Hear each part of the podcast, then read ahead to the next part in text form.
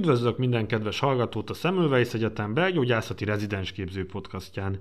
Én dr. Kempler Miklós Soma vagyok, a podcast egyik házigazdája, vendégem pedig dr. Bodó Imre, belgyógyász hematológus, a podcast másik házigazdája. Szervusz Imre! Szervusz Soma, és egyúttal üdvözlöm a kedves hallgatókat is. Mai nap a posztrombotikus szindrómáról és annak megelőzéséről fogunk beszélni. Imre, mi is az a posztrombotikus szindróma? Hát poszttrombotikus szindrómának hívjuk a vénás elégtelenség következtében kialakuló e, változatos alsó végtagi tünet együttest, ami enyhe esetekben végtag nehézség érzése, középsúlyos esetekben lábdagadás, hiperpigmentáció, vénás dilatáció és súlyos esetekben pedig lábszárfekély kialakulásához vezet. Imre, a sürgősségi osztályon rendszeresen találkozunk trombózisos betegekkel. Mi a tudomány mai állása ennek a posztrombotikus szindrómának a megelőzésével kapcsolatban? Nagyon aktuális a kérdés, mert ebben a tekintetben nem olyan régen változás állt be a guideline-ok javaslataiban. Miről is van szó? Ugye a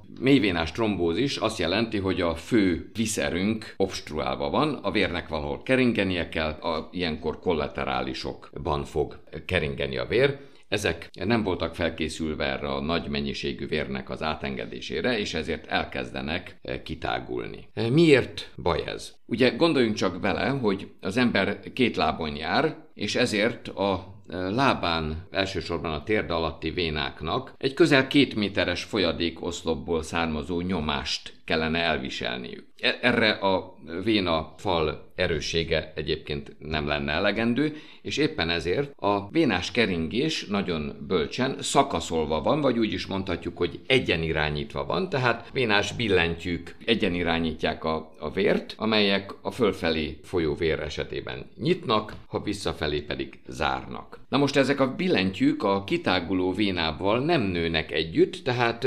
következésképpen ereszteni fognak, és ezért a, a, a vénás keringés egyik igen fontos funkciója sérül. Mit lehet tenni ennek elkerülésére? Hát valójában nem sokat, az egyetlen dolog, amit tehetünk, az az, hogy kívülről támaszt adunk ezeknek a vénáknak, hiszen fizikai értelemben nem kötelező, hogy ők kitáguljanak, hiszen a vér tud gyorsabban is keringeni, tehát hogyha ez a támasz elegendő és megfelelő lenne, akkor így elkerülhető lenne elméletileg a dilatáció és a vénás elégtelenség. E, ez szép ez az elmélet, és valójában nem egy prospektív vizsgálat alá is támasztotta azt, hogy ha a trombózis diagnózisától kezdve a betegek kompressziós gumiharisnyát, vagy esetleg az ezt pótló fáslit hordták, akkor elkerülhető volt a posztrombotikus szindróma, legalábbis bizonyos mértékig. Egyébként ezekben a vizsgálatokban közel 50%-os, tehát nem is lényegtelen, különbséget írtak le a posztrombotikus szindróma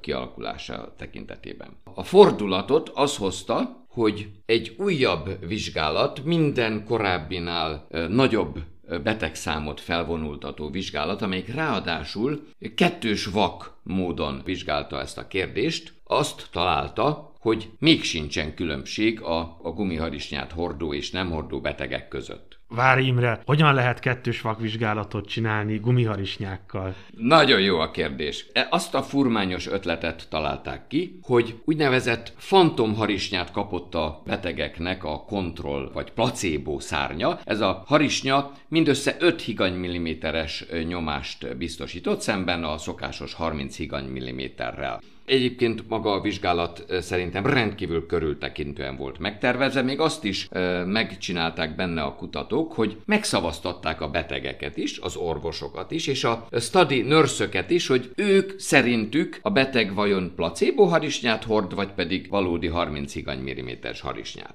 Azt kell mondanom, hogy az orvosok szerepeltek ebben a szavazatban legrosszabbul, szinte mindig mellé fogtak. A betegek is egy jelentős részben, még a study nurse találták el leggyakrabban leggyakrabban, hogy ez most placebo vagy nem placebo, de az egész azt mutatta, hogy a kettős vaksága ennek a vizsgálatnak tényleg helytállóan teljesült, mert ez bizony találgatás volt minden résztvevő részéről. És ahogy mondom, e, ez a vizsgálat azt találta, hogy nincsen különbség a placebo és a 30 higany milliméteres ág között. Hozzá kell tennem, hogy a posztrombatikus szindróma kialakulása jóval csekélyebb mértékben jött létre ebben a vizsgálatban, mint a korábbi már említett vizsgálatokban. Itt zárójelben hozzáteszem, hogy ezt a cikket, ennek a linkjét meg fogjátok találni e podcast leírásában. Hát hogyan magyarázzuk mindezt? Természetesen adódik az a magyarázat is, hogy valójában mégsem segít a, a gumiharisnya, és a korábbi eredményeket csak a megfigyelő, megfigyelési bias szolgáltat. Az én véleményem, és ezzel nem vagyok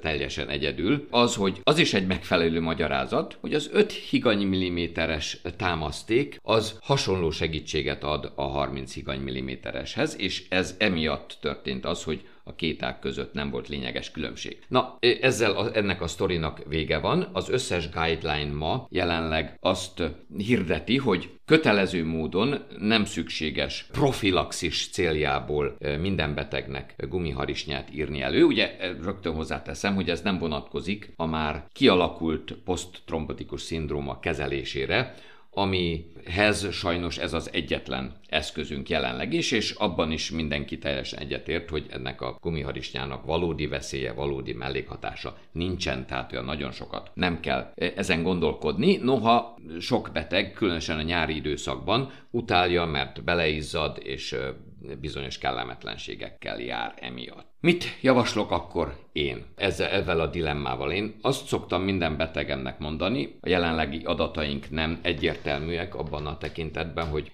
fog-e a jövőjükön segíteni a harisnyának a hordása, amelyet egy hozzáteszem a korábbi guideline két esztendőre javasoltak. Azonban, hogyha ők úgy érzik, ha lábuk dagad, ha úgy érzik, hogy bármiben segít nekik, akkor én javaslom, hogy hordják ezt a harisnyát, mert könnyen lehet, hogy azért a, a, a kimenetel mégiscsak jobb lesz így. Ellenben, hogyha kellemetlen vagy úgy érzik, hogy semmi különbség nincsen harisnyahordás között, akkor pusztán profilaktikus céllal jelenleg ez nem javasolt. Imre, köszönöm, hogy ezt megosztottad velünk.